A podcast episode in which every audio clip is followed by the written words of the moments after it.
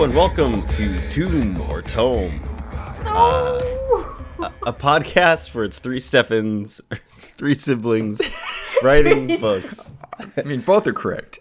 It's yeah, it's Yeah. not inaccurate. I'm your host Darryl, I'm Liz. And I'm Ian. and I, I can't tell if you're getting sleepier as these casts go along. B. me. No, I'm not getting sleepier. I am tired though. I'm tired of this book. Oh, no! what happened to the man that was so excited about calendars last night?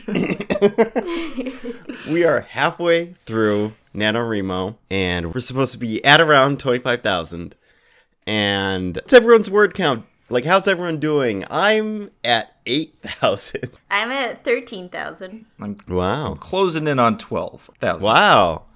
So it looks like an actual competitive race between Ian and Liz for halfway through Nano. Word count. No, halfway through halfway. Yeah, That's what I mean. quarter. Half of what Nano is supposed to be currently. Yeah. But I mean, now I'm kind of like in your guys' lane where I'm like, you know, anything it gets you to write is pretty. That's a good. That's a good thing. These five words I put down today.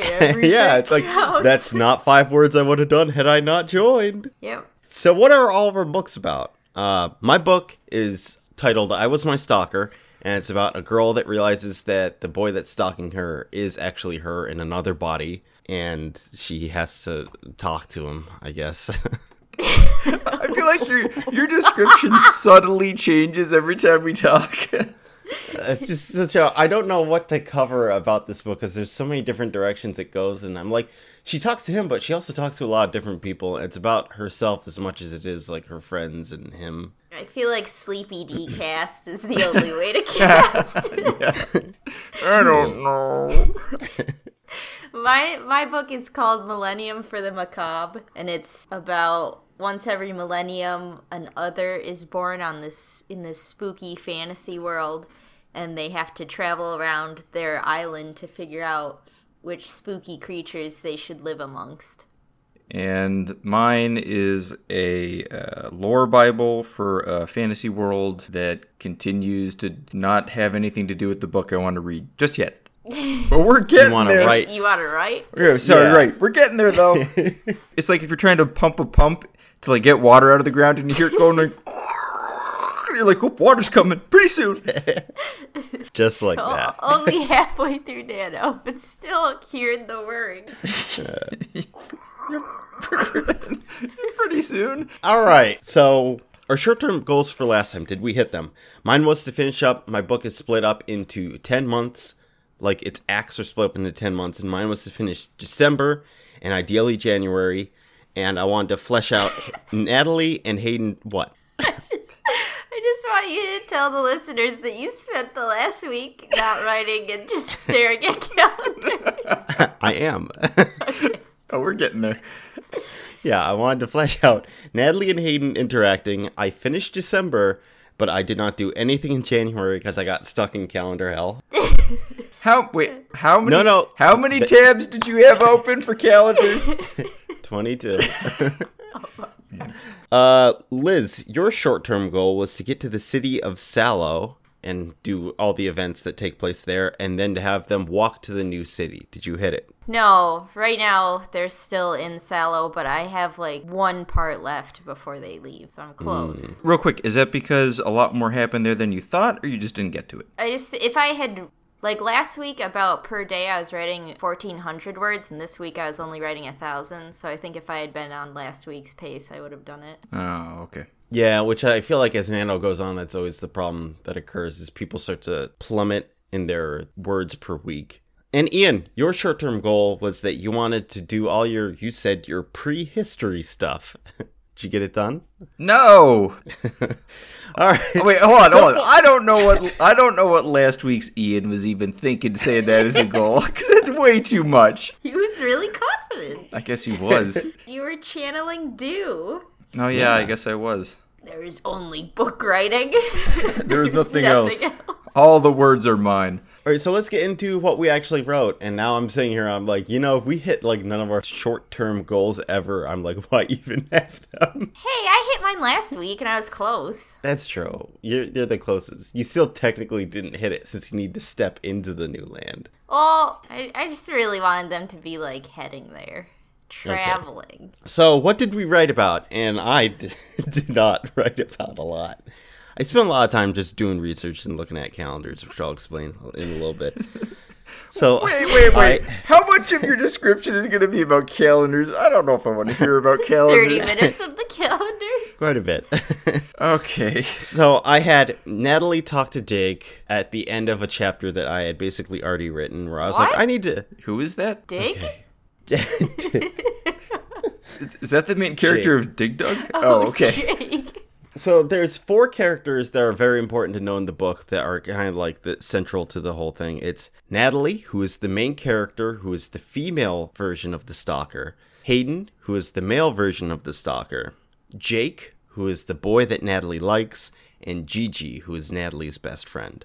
And I finished up December, so one of the, the I had like a chapter basically written, and then I just wanted to like add a bow onto it, like wrap it up nicely. And at one point, Natalie pulls Jake aside from like all the other guys, and she's like, "Can I talk to you?" And then I never wrote what she wanted to talk to him about. So instead, I had her talking to him about a hypothetical about would you change your actions and like what you'd do if someone started slipping you letters in your locker because that's what she was doing to Hayden, and she was feeling like that's not enough.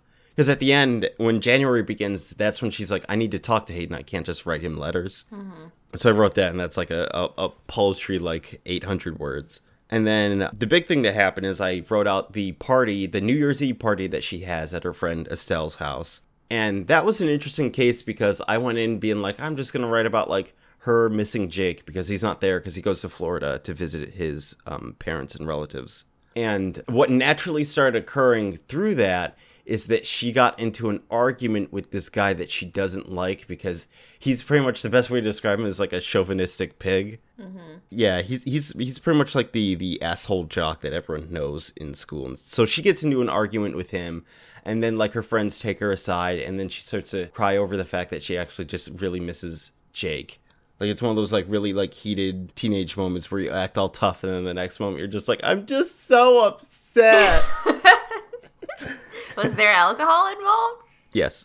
Oh, there you go. And then that rolls directly into January 1st of the new year, where she gets resolved to be like, hey, I should talk to Hayden because so far nothing's going to change unless I'm the one to do this and to change his life. Is that her New Year's resolution? Yes, and she's also like, and I'm going to date Jake this month. Like things are gonna happen. Like I'm I'm tired of like beating around the bush because he's really shy and he also has like a long distance girlfriend that he's known since middle school. Whoa! Uh, yeah, it's high school. Not the long distance Wow. and then after that, I just wrote one more scene with Natalie and her sister, where her sister's like, "My friend is being mean. Like, why? Hold on, let me." She's okay. She talks to her sister. it's just, it's like all my thoughts just keep going out my ears. They're just bubbling into the air, then they pop. Wow, it sounds nice. It's not. It Sounds relaxing. Do you notice how many times I've seen Liz? Like I can see that happening to her. when you just kind of sit there like sleepily. She's at home and her sister comes home and her sister's upset and she talks to her about why she's upset. And it's because a friend, like her her sister's name is Kay. Kay's best friend threw, threw her muffin onto a floor during lunch. How old is Kay? Kay is I'm trying to think. She's in eighth grade right now. So oh, it's Oh, whatever okay. that age is. That's that sounds about right. Yeah, and she's just like asking us like why why is she that mean when she's supposed to be like my best friend? Like why would you do that? And Natalie starts explaining that it's because like people get jealous. This is her like theory is that people get jealous of you and that's why they they act so rude to you. And uh, Kay says seems like an evil thing to do just because you're jealous. And Natalie's narration says, "Okay, honey, you don't know evil yet." Whoa. Wow. I feel like that that really captures the spirit of my book. Like you're just waiting for the evil to arrive.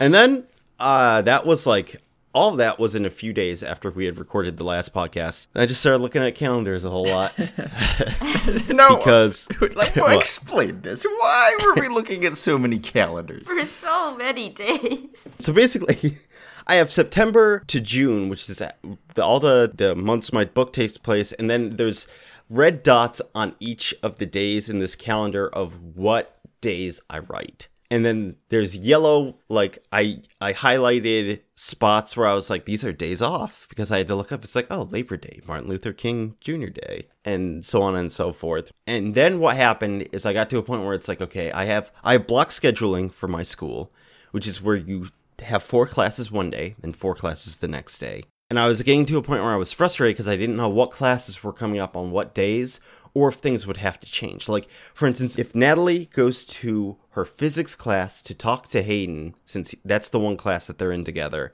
on a Friday and they talk about the weekend, like I want that to make sense rather than having to sit there and be like, like if I actually mapped out what the block schedule is, that that day does not exist and they do not actually have that day together. And then I have to change up a whole bunch of different things. Like, for instance, one of the very important things that I have is the day before Halloween, she goes to visit her cousin Trey. And before she does that, she talks to her her cool friend Lauren, and she's like, "Oh, Trey's coming to pick me up, and I'm going to a college party." And Lauren's like, "Oh, whoa, I'm so jealous." And she's like, "Yeah." And then during that same chapter, she goes and she gets picked up by Trey, and she talks to Trey. So all that stuff needs to happen in the same chapter. So she needs to be picked up, like the um.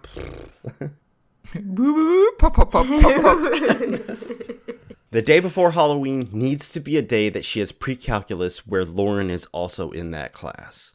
And so this is why I need to do the block scheduling because I need to stop hoping that the days would line up. I'm like, okay, I'm actually going to do it. So I had to do a lot of research about how to block scheduling. Like, one of my biggest questions is how do you handle a snow day? Like, do you keep going or do you change it so that the next day is the day that it was supposed to be? Like, if an A day was missed, does that become an A day the next day? Or do you just have the whole schedule throughout the whole school year? Yeah. So I was looking that stuff up because my book takes place in uh, Virginia, the Giles region, in 2009 to 2010, and I, I was looking up like a weather forecast for the Roanoke region, and I found out that they get a lot of snow on December 18th, so I had to include that in, like that's their one snow day. So I was looking at how a bunch of different schools handle stuff. And then there's also like school years have exactly, not exactly, they have at least 180 days in their year. Well, depending on like the state and everything. Like Texas, one of their schools had 170. That's Texas though. Everything's bigger but our school year. I was looking up just like Virginia high school credentials, making sure that the way my, my block scheduling makes sense for that that they, you can graduate because you need like 140 hours of a course to get credit for it.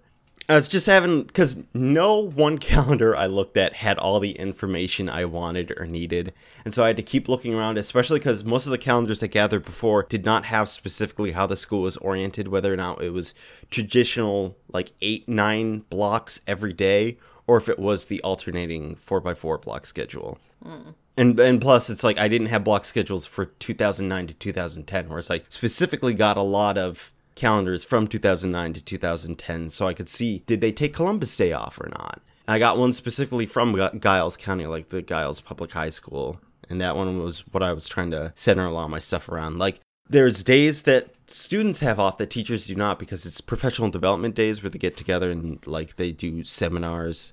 And then i had to factor that in. And i'm like all right what what days does everyone do professional development? It's a lot of different days.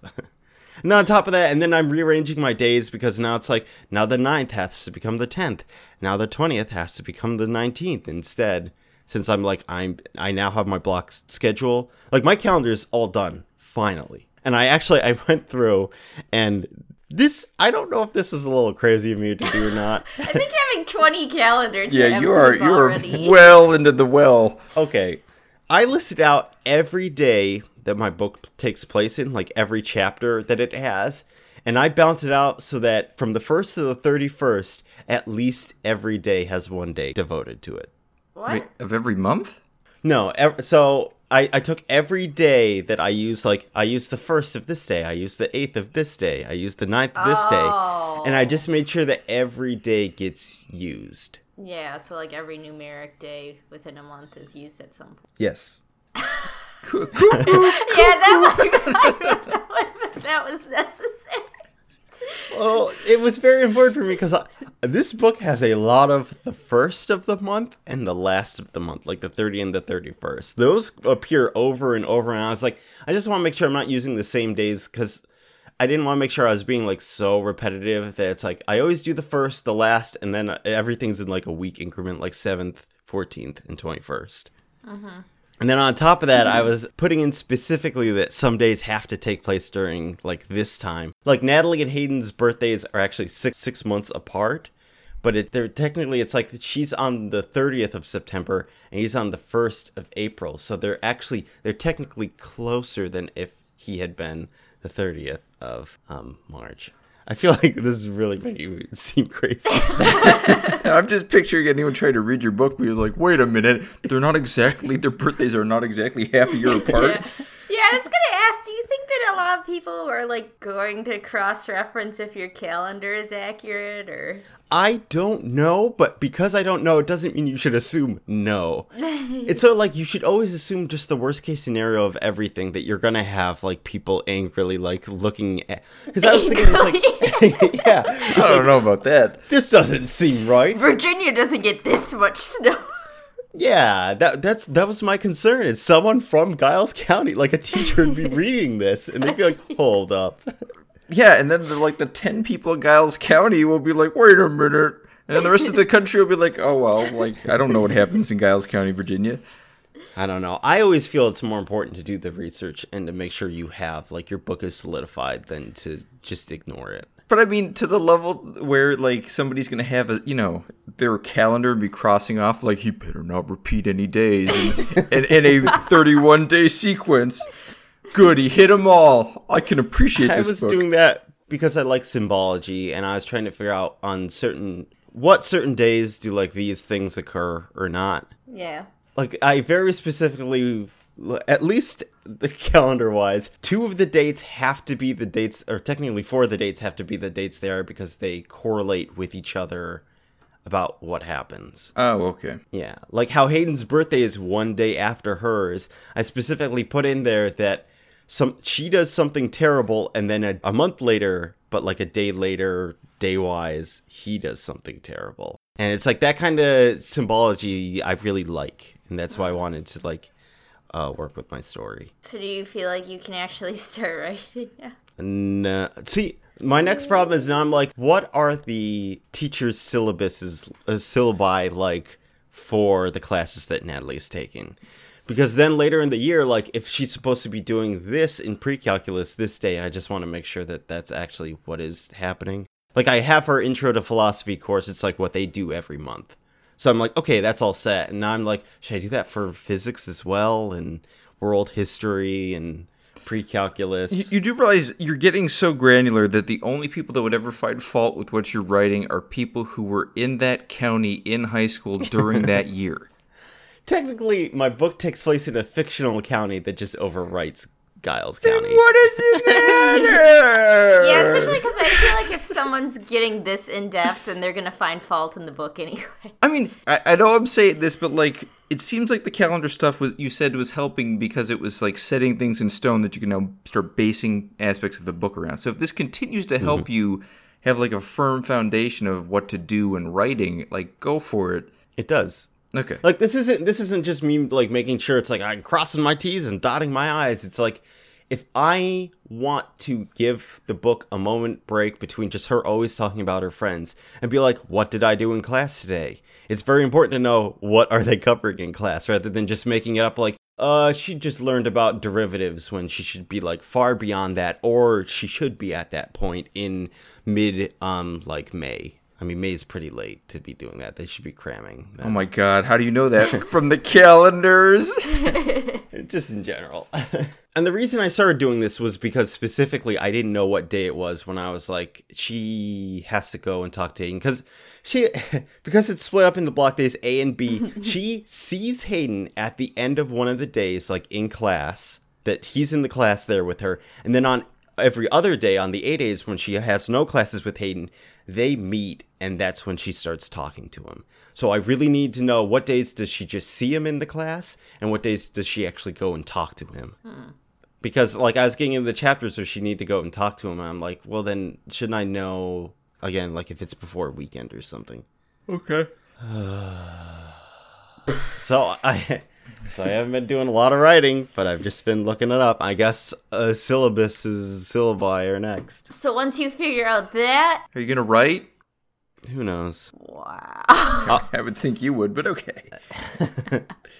All right, so Liz, let's actually let's get into more interesting stuff that isn't just calendar. yeah, my, That was my- 20 minutes of calendars. My book doesn't even have a calendar. So, uh, I think the last thing I had said on last week's podcast was that they were walking to Solo. It's Tungsworth, who's this feeder that is a scientist and left Salo at one point in his life and moved to where the Gordish lived. And he's guiding Louis, who's my protagonist, the other that was born. Mm-hmm. And they're also bringing along a young feeder who's named Isabella, and she was just born, and now they're all walking there. And I think that they were walking by that giant graveyard, and he was explaining the plague times of Salo and how a bunch of people died and are all buried there. Yeah, even I remember that. And so uh, they walk for a little bit longer, and then they arrive at the gates because Salo is a city that's surrounded by a giant wall that they built to keep everyone out because they think other people make or other creatures make them sick. And they basically tell them that the other Louis can come in, and so can the youngling Isabella, but Tungsworth can't come in because, according to them, younglings, which are like the children of this world, can't be infected, so they can still come inside the gates, but once an adult leaves, they're banished forever. Mm-hmm. So he can't come inside. But so the two of them go inside immediately, and Louis and Isabella are separated. So a group of feeders take Isabella one way and take Louis the other way. And then it just follows Louis, and so he. I don't, I don't know if I've mentioned too, but this story is written first person. I don't know if I ever mm-hmm. mentioned that. So it's no, from you haven't. Oh, well, it's from his perspective. So they bring Louis into this little building in an alleyway, and they basically perform a cleansing ritual on him because they want to make sure that he's clean because they're really obsessed with germs and infection. Mm-hmm. And then after that, they take him to meet the Grand Majesty, which is the leader of this group that's called the SOS, and they are called the Saviors of Salo. And basically, after the plague times, they rose up and were like, hey, we can protect you from this ever happening again, from like a bunch of people being wiped out. And so they're the ones that built the wall. They basically have a totalitarian rule over the city now. Did they like overthrow the government that was in charge of Sela before? Yeah, it was one of those things. Well, it was one of those things where when people were so frightened immediately after all the aftermath, they turned to, in desperation, basically to this radical group. Yeah, the revolutionaries. Yep. know what our problem is? It's other people. Yeah. And so he goes and meets the leader of them, and the leader of them is having this giant dinner that's full of a bunch of other members of the SOS. And the dinner's weird, and the Grand Majesty is really pompous and rude.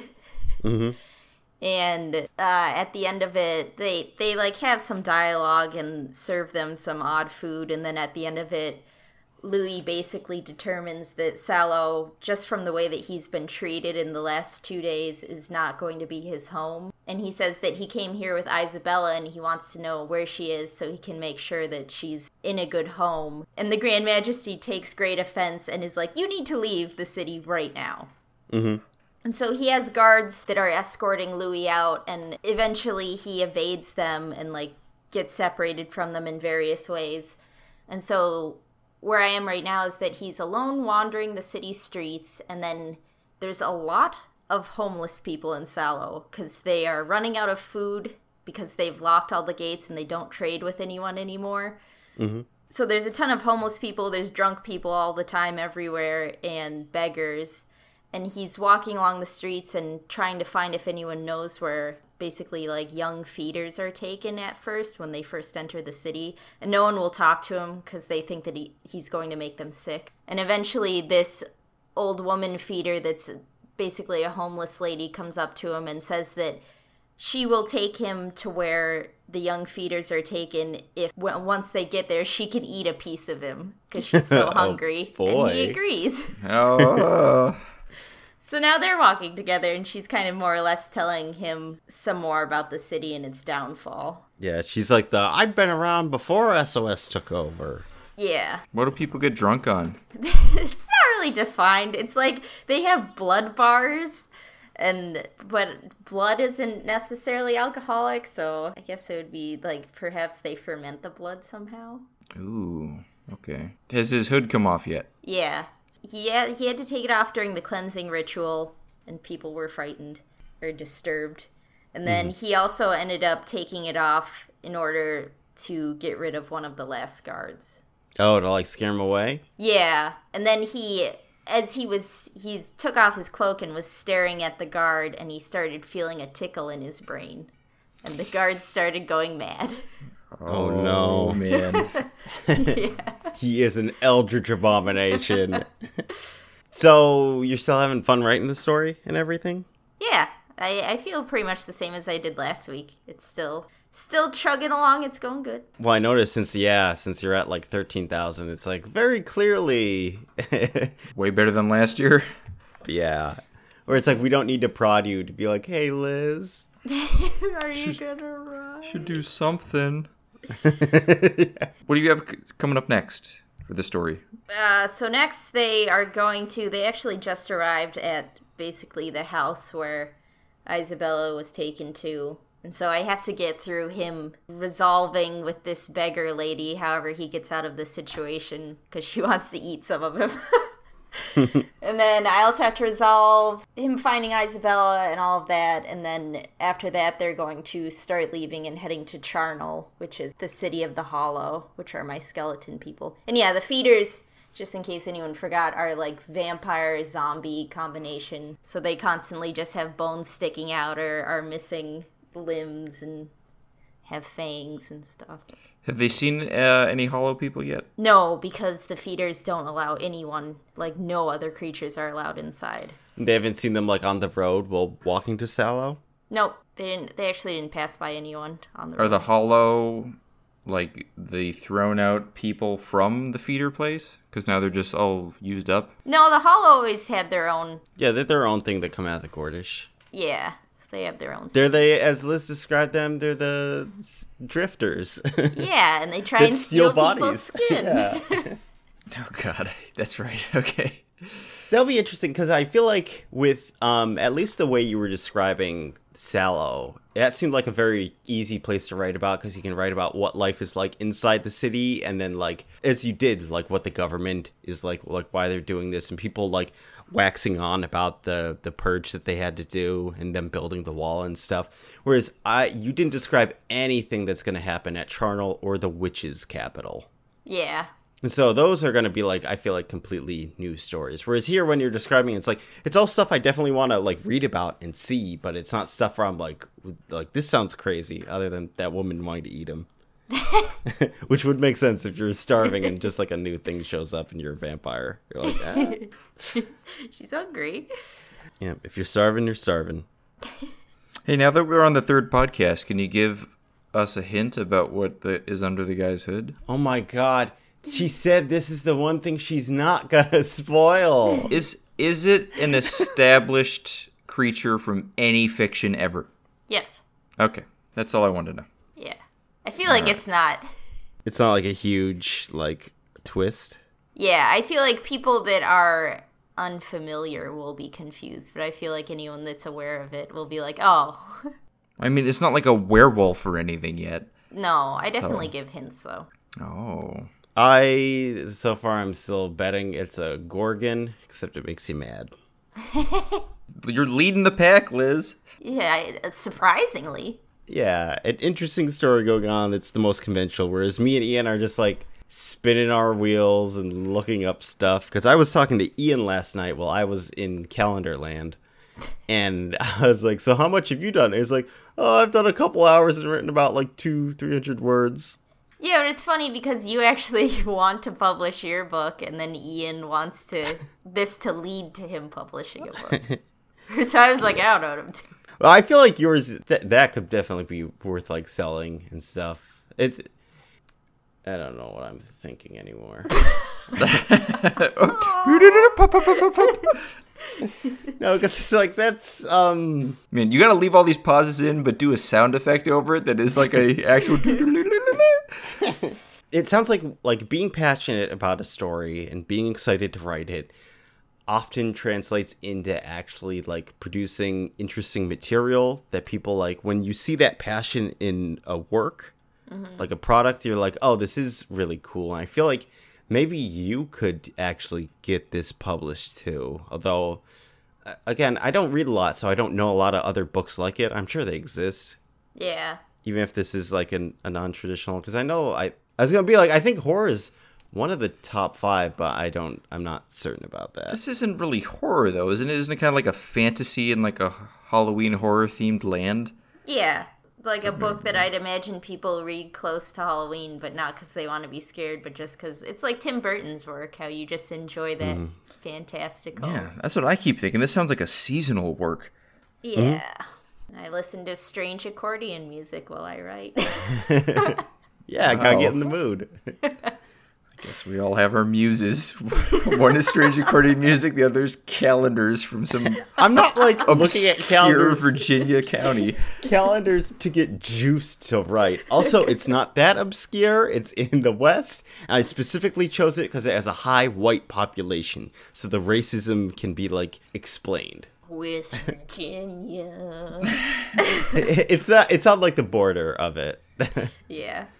yeah All right, should we see what Ian wrote? All right, so a little outside of the cast. So last week I was I had family coming into town, and I was like, "Oh, this is great because they're coming in and then they'll leave because they were go all going somewhere." And I'm like, "They don't have a ton of time to write." But turns out they hung around for a lot longer than I thought. So I had I had five full days where I did not have a second to myself. Oh, God. Wow. So I thrown the in-laws under the bus I am. So I only had two two days where I could even possibly write. And then next week I work seven days in a row until Thanksgiving. So and then the in-laws are actually coming back yes, and then they come back. I would also like to say that from doing Nano twice as a full time student and once as working full time, it is way harder when you're working full time. Yeah, because when you're working as like the student, you don't have to spend all the, you know eight hours a day, five days a week, actually doing the work. Yeah, and then you're not tired. I was gonna say Yeah. after class, I'm still able to write, whereas after work, I was like, I just want to die. Yep. It's the holidays, so it's the worst time of year for me. All right, so Ian, what is your last writing session? What did you do for it? All right, so so since last time I have had only one writing session, and if I remember right, where I left off was I had gotten up to the point where both of the gods had retreated from each other, and I was going to have to introduce all the children of V, mm-hmm. the 100 children. Because V can procreate and Do cannot. Yes, and then when Do attacked V, it destroyed 44 of them, only leaving 100 of the little egglings left. Is there a reason why you chose the number? Oh, was 144 Fibonacci? Yeah. Okay. Oh, it's, uh, I'm I'm crazy over here scheduling my calendar, but Hey, this you- guy's hey, putting the Fibonacci you, sequence. You know how long it took me to look up that Fibonacci sequence stuff? It was like 10 minutes. He's minutes. putting it into stuff no one will ever read, too. That's just where I'm getting these numbers from. Yeah. So if anyone asks if they mean anything, I can go like I can just wink at the cameras and stuff. You'll never know. On Dr. Phil. Oh no! He's like, Ian, you have not written any books ever. I'm like, what are you talking about, Doctor Phil? it's all right here. And then all your notes are just that Blank, blank gibberish that you can't read. All right. So after that, I, I the whole time that I was at work and everything, and everyone was here, I just kept thinking in my head, I'm like, I gotta figure out, I, because everything so far is just stuff that's informing stuff, but this is the first time I was gonna actually start writing and introducing characters that could show up in actual stories. Mm-hmm. Because after the like the big war or whatever, I was gonna have most of the 100 die, and I was only gonna have like. I remember I was like trying to come up with a number. I think of people left. Big war. So after this, after they divide, all the kids are to grow up and then they're gonna get super mad and go attack Do as a revenge because Do is creating life that does not have the gift, so they're like weird soulless automatons of creation. So they're just monsters basically. And so after they fight, that's when you're gonna have like V's gonna die, and then Do's gonna get the power, and then all the kids are gonna have to come together, the le- remaining kids of V, and they're gonna have to join together to try to take him down. And so these 12 kids of V are going to live on beyond the looping of time and then the breaking of the loop of time. Yeah, they're gonna be like eternal. Yes, they're gonna live on. So I, I was like, I was struggling because I was like, I gotta come up with these characters because they're gonna last, and I have to actually have real characters that like make sense. And so I was talking to someone at work who was also doing Nano, and uh, they gave me a really good idea in that we started talking about um, like mythological gods and even like the Christian God, and talking about how much the society of the people influenced what their gods were like. Mm-hmm. And so I was like, that's great. I'll have to, and I'm just thinking in my head, I'm like, I'll have to base all my, my 12 gods then on aspects of America because I want America to be the basis for this. So Wait, I, how and how many do you have? Because you said that there were a hundred children of V. and then there's first. the huge war with Do, and then only 12 live. Okay. Because I, I'm not going to make up 100 gods. Yeah. That, well, that's why I was like, wait a minute. Well, and that's why last night I started. I started by like just making up names. So I did make up 88 names that I'm just gonna like.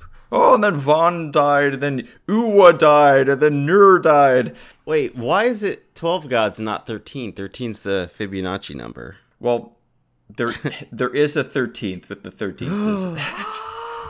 But, but the 13th the- what? The 13th dies, but also keeps living on through one of the gods. You'll see.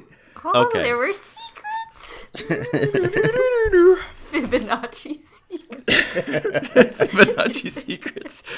All right, so basically, Do I you plan on using every Fibonacci number like I used every day of a month? no, I'm not crazy. Oh.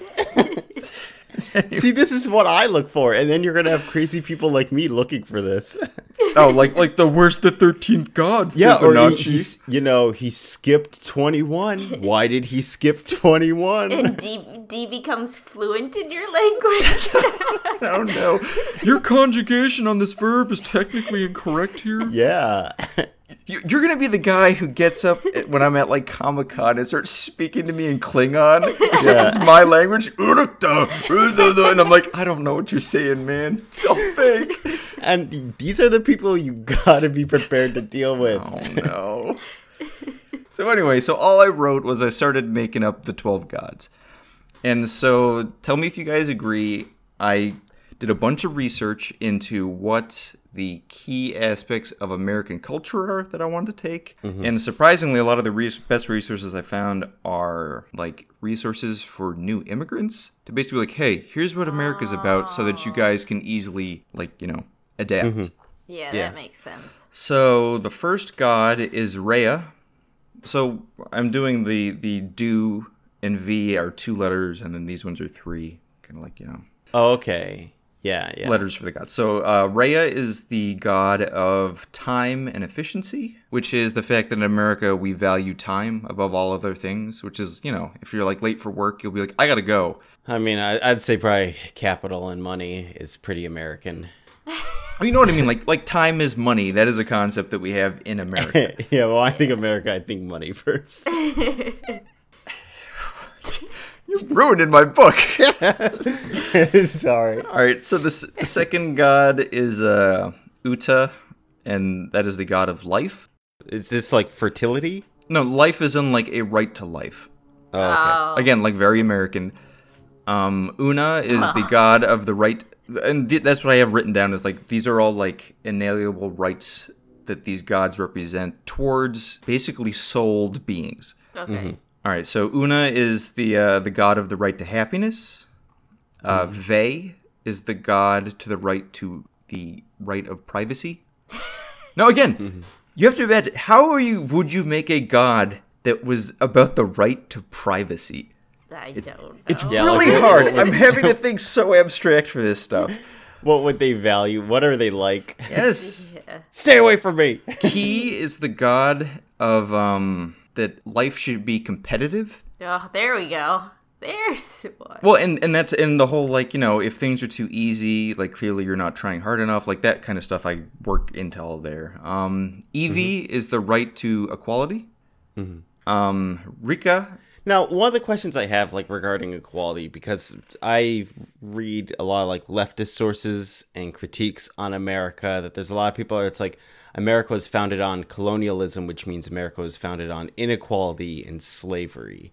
I wonder, are you going to work those kind of things in, or are you looking at America like you're basing the And mythology on, yeah, the rosy idealized It's- aspects? it's Or is something like the equality god is actually going to be the god that owns, like, that allows people to enslave others? Because they're like, well, they're not equal. it's gonna be where a, some of the gods are going to represent and actually still represent what the ideal is, and some mm-hmm. of the gods, as time have go- come gone along, have started to morph what they believe in to more reflect some of the bad aspects of America.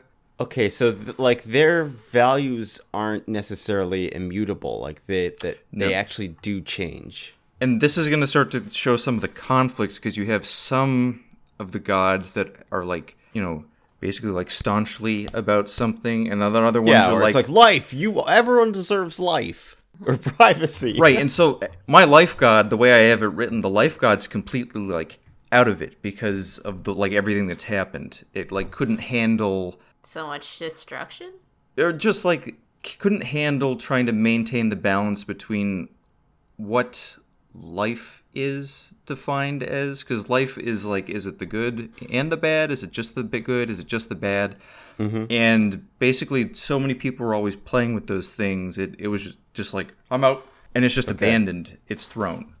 Oh. so i mean stuff like that. Okay let me just keep going through these Yeah. Okay. um, okay, so Rika is the uh, the god of directness or informality, which from the number one thing that you see on um, a lot of these uh, immigration helpful websites is basically like in America, everyone's super direct with the, what they say. If you ask them to do something, they're normally like, "No, I don't have time to do that." Instead of being polite and being like, "Okay, I'll do it," and we're also super informal. We you know we we use slang all the time. You know even. Yeah. Obviously, even like the president can be informal. There is no like, you know, Yeah. Yeah, we can we can talk to someone by going, "Hey, you." Yeah, and you can talk to anyone. You can talk to a Rather than, billionaire Excuse me. the same way that you could talk to someone like living, you know. Yeah, Yeah. like we don't or have a trailer park. honorifics or anything. No. Okay, but again, how would you make a god based on that? It's so weird. Does he just talk in slang all the time? Hey.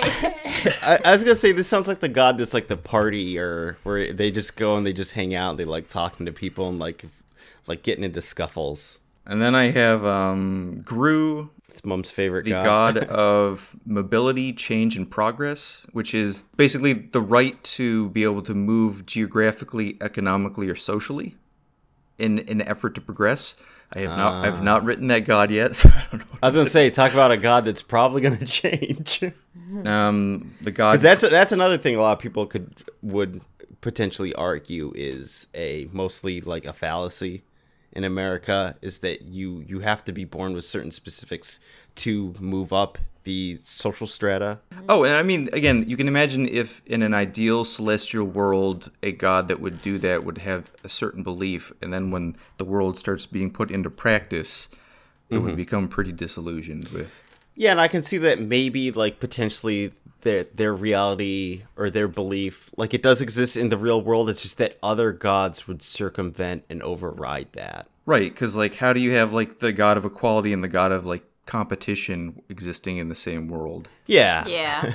Because you would need to have, like, haves and have nots to have them pitted against each other to see who truly competitive is Yeah, top and then of the they're food chain. they're not equal. Yep, exactly. Well, and so writing all these and like coming up with this stuff has helped me establish like more complex relationships between these gods. Like which gods are out of the picture, which gods are actually sided with the bad guy, which mm-hmm. gods are like almost like th- like I called them a third party because they're they hate the way that all the gods keep interfering. It's spoiler. Yeah, it, it's we're the Green s- Party. It's the self governance guy because he's basically like, listen, these guys can take care of themselves. Why do we keep stepping in? Yeah, the libertarian god. He essentially is, yeah. Um, then I have Dro, the god of representation and self governance. Hey, speaking Yep. of which, um, I have Rico, the god of uh, Does personal. wait? Does Dro get along with the privacy god a lot?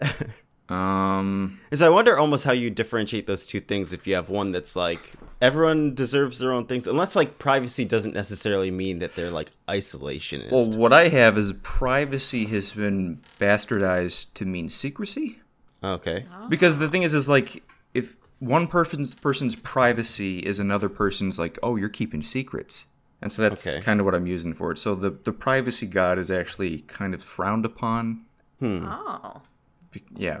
Um, I have Rico. It's the the god of personal control over the environment. As in, in in America, we don't really believe in fate. We believe the fate is in your hands. You you Yeah, yeah. yeah. So that's Like that like not even the land controls you, manifest destiny. right and when i say like environment i mean like you know your your situation Mm-hmm. which again is a that's going to be a big oh this isn't what i thought it was going to be like there's a lot of stuff I mean, holding us that back seems contradictory with how religious America is. i mean these are 'Cause these are all the things Lord's in these are all things i'm going to work in God gives you free will to make your own decisions. But I thought that whenever things happen, people. This is derailing, but I thought whenever things happen, people are like, well, it's part of God's plan. It is too. But how do you Because, because? God himself is kind of like paradoxical. He can be both. It can be both his plan and also you have the free will not to go along with his plan. But if he kills you, it was his plan. All right. i have i have two more i have ram it, it's the god of liberty basically the Mm-hmm. people are, are supposed to be free which that I, that one i don't know how i'm going to do that one i think i'm going to have be like a hippie one because I have Okay. under its creations tab that it made all unthinking life, basically plants and fungi and stuff like that. I was almost thinking if it's liberty, it should be wanting people to do like as much as possible or to do a try out and experiment with a lot of different things. Oh, maybe you're talking about the god Tak, that is the god of work ethic. Uh. Okay, wait. I I have one god I'm wondering about. How come you don't have a god of individualism? Because that is one of America's strongest suits too. Is that we're not like a collectivist state like a lot of other nations are. I mean that kind of goes in with informality as well. But we are very individualistic where it's like you are your own man. You are not part of a society. You know, you can go out there and achieve your dreams. Are you talking about the god Uda, who is the 13th and dead god? Is is, is Uda individualism? Yes, but Uda is dead. Oh, no. Wow, what kind of statement are you making there? Well, but the thing is, is Uda is dead, but Una has taken up the uh, Una, the goddess of happiness, has taken up the mantle of individualism. Wow. so wait, is was Una one of the gods you described before? Yes, Okay. and so Una, I think I'm gonna have like actually have a character thing where Una is kind of like bipolar or something, and like is constantly wearing the skin Okay. of Uda. oh boy. yeah, so You like because I was I was just gonna ask if you have the god of happiness and individualism together, you're almost making a statement there where it's like you're happiest as an individual, which is like very anti-collectivist. But then if you're doing something like that, I'm like, okay, never mind. That is like a that can be a critique of individualism as well, where it's like you're trying to be happy by wearing it, the skin. Right. And then that's that's all the aspects that I had. No, again, there could be other aspects of America that I didn't use, but those gods died off. Like I think that's flags. I think that's a pretty good. Just the, the god of flags. The god of patriotism, Anthems. I, yeah, I the think god that- of barbecues. I think that's a pretty good like the the idealized what America should be like the the beacon in the dark type of a argument that uh, America purports itself to be. Need has a god purported of itself. democracy and capitalism. Well, like I said, I I'm working not necessarily like directly a critique of America because if I just do just America, it's gonna be really noticeable. But I'm doing some stuff that it kind of deals with how the gods conflict with each other and how they don't really work together well. Mm-hmm. Yeah. Yeah, where they run up up against each other a lot of the times. If you're like, I want to be individualistic, but also like charity, that could be tough to do. Yeah, and and so so far the only one I have really um as a bad guy is the uh the god of competitiveness. Yeah. Makes sense. Who yeah, survival of the fittest. So Yeah, because they wouldn't be like, well, we gotta take care of the orphans. Nope. And it, you say that they're working with the big bad. Is that big bad do? yes. Okay. But it's it's unclear as of right now what how much is Do's will and how much is Key, the god of competitiveness. Hmm. Okay. Um, during your spooky wagon ride story, Uh-huh. was Nettie bringing them to one of the reborn gods? This this is all brand new stuff, so I would have to rewrite all of that. Just like I have um the one god, let me get down to it. Of Rico, RCO is going to be my Marco character from my kids book. Yeah, so I'm gonna have to totally revamp that because I can't have him be one of like you know a bunch of them because that wouldn't make sense. So Okay. Oh. I was just trying to see if you had like fitted in there because I remember you saying that Nettie was bringing them to a big bad who served an even bigger bad, and so I just kept thinking the biggest bad is Do, obviously. Yeah. And then I was wondering if the one the uh, ones under like are these gods going to be big figures in these stories or will they be still set so far back that they're barely noticeable? Well, and that's what I was saying earlier today to Liz. Was I was saying I'm, I'm starting to get worried because I feel like the characters I've made up for these gods and how they've changed over time is so good that I'm starting to feel like maybe they shouldn't just be relegated to the back. They should mm-hmm. actually be a set of characters. Yeah. Well, and with with my book series, which is kind of like the universe is called Kith and Kin, the kin are the gods, and the kith are essentially like humans, and all humanoid races. And so I could have two groups going at the same time if I wanted to. That'd be that'd be a lot. Yeah. Sounds like you still got a lot of planning to do. I do. And again, I could say so much more about all these gods. It's cool, but I'm not gonna. Okay, podcast. All right. So let's wrap this up with what are our short term goals for next time. If we fail to hit these, maybe we'll just ditch short term goals. I'm just trying to give like every the listeners the what we're aiming for and what we're trying to write and stuff. So it's not just like we're just gonna be writing more. Like for me, I want to finish January, please, for the love of God. It's been my short term goal since the beginning oh, Jeez. the god of proficient time management help. Rhea, help me. I think I think I could technically. It's tough because like I could overshoot and say like I want to finish um February as well, but I it's still I'm halfway. I'm like five thousand words in January. I just want to get it done. What's your What's your goal, Liz? Uh, my short term gro- goal for next week is to have them. what? This is this is such an aside. When I was editing the podcast the other time, you said growl It's hard. two it's, other times. Yeah, you keep saying my short term growl. it's a tongue twister. my short term goal for next week is uh now you've distracted me to have them to finish off in solo and then have them go to charnel and get everything done in charnel and then have them be done there Yeah, I figured, and then the, the week after that's gonna be the which city? I'd imagine. yes What about you, Ian? You're the most interesting one to probably like. What is happening next? Oh, I plan on finishing my Pantheon of Gods, and then I might hop over to do the bad guys. What would you have to do for the bad guys? So, I had somebody at work had a really good idea that said that when during the attack, remember how 44 of the things died and flew off mm-hmm. into space? He was saying that I should they should find a bunch of them and combine them, and then use that matter to make a bunch of oh. like yeah. So maybe I'll make some of those. Maybe like four, kind of like a Horseman of the op- of the Apocalypse or something like that. Hmm. cool That does fit into your Fibonacci numbers. Oh boy, wait, no, wait, I think it it's doesn't. Yeah, it's No. like it's like zero one one three Yeah, it's one, one, two, three, five, five. eight. Then yeah, there you go. or four, and one's dead. yeah, I was gonna say. It's always the excuse. One's dead. yeah, Yeah. That's the twist, because you get to reveal it later on, where you're like, oh man. There was Radical. another. All right. Uh, right? Uh, yeah, I think that's our podcast. But again, I Right. work seven days, so I'm already in the tomb. Oh my god, I yeah, I'm in there too.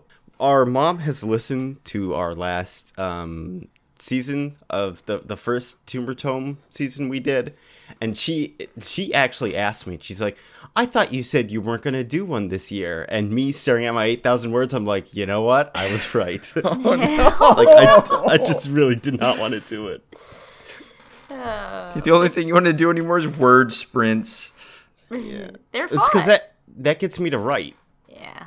Ian's making a face. Nope. Anyway, we're out. All right. Well, we're all in the tomb as let's per all usual. let's scream what we always scream. Augen,